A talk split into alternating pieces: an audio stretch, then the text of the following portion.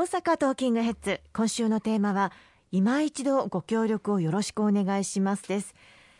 事業者の皆さん、特に飲食店や飲食店に関わる事業者の皆さんには大きな協力をいただいていると思います。今回の緊急事態宣言、さらに厳しい措置となりましたね。そうですね、あのまあ、冒頭オープニングでも申し上げましたけれども、はい、今回あの飲食店の皆様にはこれまでになかったあの措置として、酒類そしてカラオケ設備を提供する飲食店の皆様には、まあ、休業をお願いすると、いちにち休んでいただくということをお願いをしております、はい、まあ、ですからお酒や、まあ、カラオケを提供されなければ時間短縮要請ということで、お昼間明けてはちじ以降は営業しないということになるんですが、飲み屋の営業をやってらっしゃる方々はやっぱりお酒を販売せずに昼間明けとくといっても実質的な売り上げは生じませんので、やはり休まれるところが多いんではないかというふうに思います。また加えて今回は飲食店に対してお客さんにマスク着用を周知をしていただく、またそういうことをしないお客さんについては入場をお断りしていただくということも今回飲食店にあのお願いすることとなりました。さらには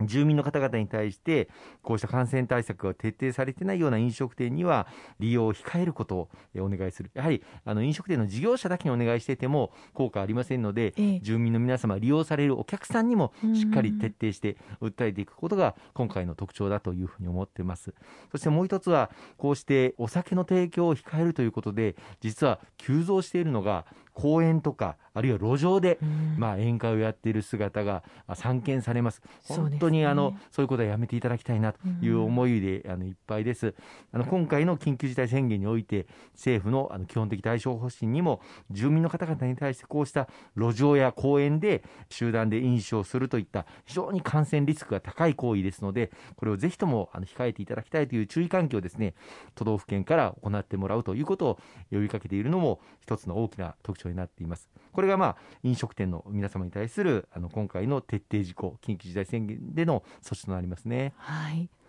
まあまあ、あのなぜもっと政府は強制力を発揮できないのかというような意見もありますけれども、そのあたりはどうなんでしょうか。はい、あの当然ながら私権の制限ということについてはあの慎重であるべき、国民の、まあ、自由平等、こうしたことについて人権の抑制に当たることは控えめであるべきというのが、まあ、日本国憲法の精神です。しかしながら今回のこう緊急事態宣言もそうですし、新型コロナ感染症のまん延防止という観点から、やはり一定程度強力な措置をあの設けていかなければければいけないということから、今年の春、まあ、にがつですけれども、新型インフルエンザ特措法、これをあの改正をいたしまして、はい、強制力を持たせる内容にいたしました。それを受けた初めての今回緊急事態宣言ということになります。先ほど申し上げましたあのお店に対するにじゅうじまでの時短要請、あるいは酒類カラオケ設備の提供をやめていただく、これはあの今の時点では、まあ、お願い要請ですけれども、これを守られないお店が出てきた場合には命令を課すことも都道府県知事はできることになりますますし、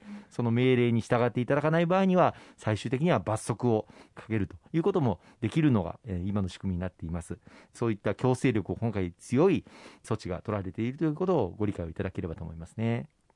他に、まあ、今回の緊急事態宣言、さらに厳しい措置に含まれるものというのはどういったものがありますか。はい、今回は特にあの人の流れを徹底して抑えていこうということがあの盛り込まれました。いちがつ、いわゆるだいさん波が出た時の対応は、まあ、この飲食店の措置で非常に感染力を抑えることができて、えーまあ、はちじの時間短縮要請で急激に新規陽性者数の数を減らすことができたんですけれども、はい、今回あのしがつのいつかから行ってきたまん延防止等重点措置、これで時間短縮要請をお願いをしてきましたが、まあ、右肩上がりに増えていくことはなくなりましたけれども、高止まりが続いている、そしてあの微増が続いているということで過去最高の数字が続いています。もはやこの飲食店の時間短縮要請だけでは新規感染者数の数を下げるというところまでは行きつけない、変異株の影響が大きいと言われておりますけれども、そういう状況になっていると思います。そこで今回は飲食店の方々への要請に加えて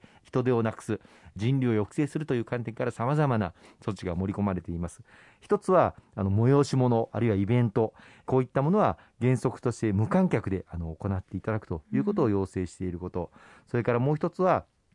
大型施設、面積基準でせん平米を超えるあの集客施設に対して休業要請をあの行っています。例えば百貨店とか、あるいはテーマパークとか家電量販店とか、まあ、こういった大型の施設についてはあ大変申し訳ないんですけども、この期間はお休みをいただくと。ただし生活必需品をあの売っていらっしゃるような、食料品を売っているような場所については、まあ、例外を設けても構わないということになっています。でもう一つ、飲食店の時もそうなんですけれども、住民の方々に対してもこの人の流れを抑制するという観点から、はい、日中も含めた不要不急の外出、あるいは都道府県間の移動の自粛、混雑している場所や時間を避けて行動すること、こうしたことをあのお願いをしているのと、それからもう一つは公共交通事業者、まあ、鉄道とかバスとかこういった事業者に対して平日の、まあ、終電時間を繰り上げていただくこと、あるいは週末や休日において減便、これをご協力いただくということを依頼をしてまして、これによって人の流れを徹底して抑えていこうということが今回盛り込まれています。仕事の関係で電車に乗る機会がありまして、電車に乗っていてもたまにマスクをされていない方を見かけることがあるんですね。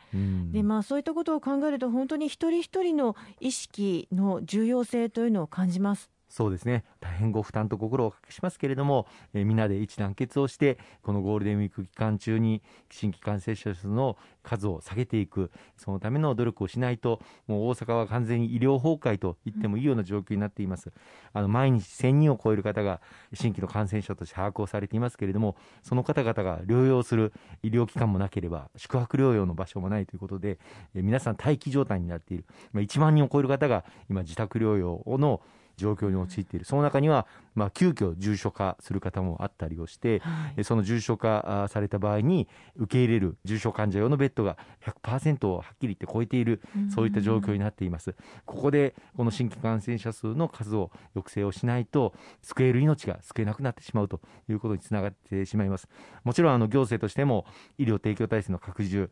民間病院の皆様にもお願いをして重症患者を受け入れていただくこと、さまざまな病院も工夫をしながら本当にあの無理をお願いをしてベッド数を増やしています。またあの国の方も、まあ、重症患者を受け入れるための エクモ とかを扱うことができる看護師さん、まあ、非常に数は限られているんですが、国から大阪府などの医療提供体制が厳しいところにですね、看護人材あるいは医療人材を派遣をするということをあの決定してあの協力をしております。またあの大阪府から他の都道府県、例えばあの滋賀県とか、はい、あるいは東京都とかに重症患者を受け入れてもらえないかというような要請もあのしていまして、空きがある都道府県には協力をいただいているというふうにも聞いております。まあ、いずれにしてもこの新規感染者数の伸びが収まらないことには、医療提供体制も完全に崩壊をしてしまいますので、この人の流れの抑制ということにどうかあのご理解とご協力をいただければと思います。合わせて事業者の皆様には、会社で働く際に、まあ、在宅勤務、テレワーク、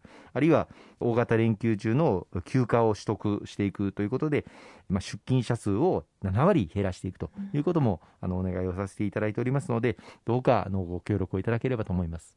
ありがとうございます。後半もよろしくお願いいたします。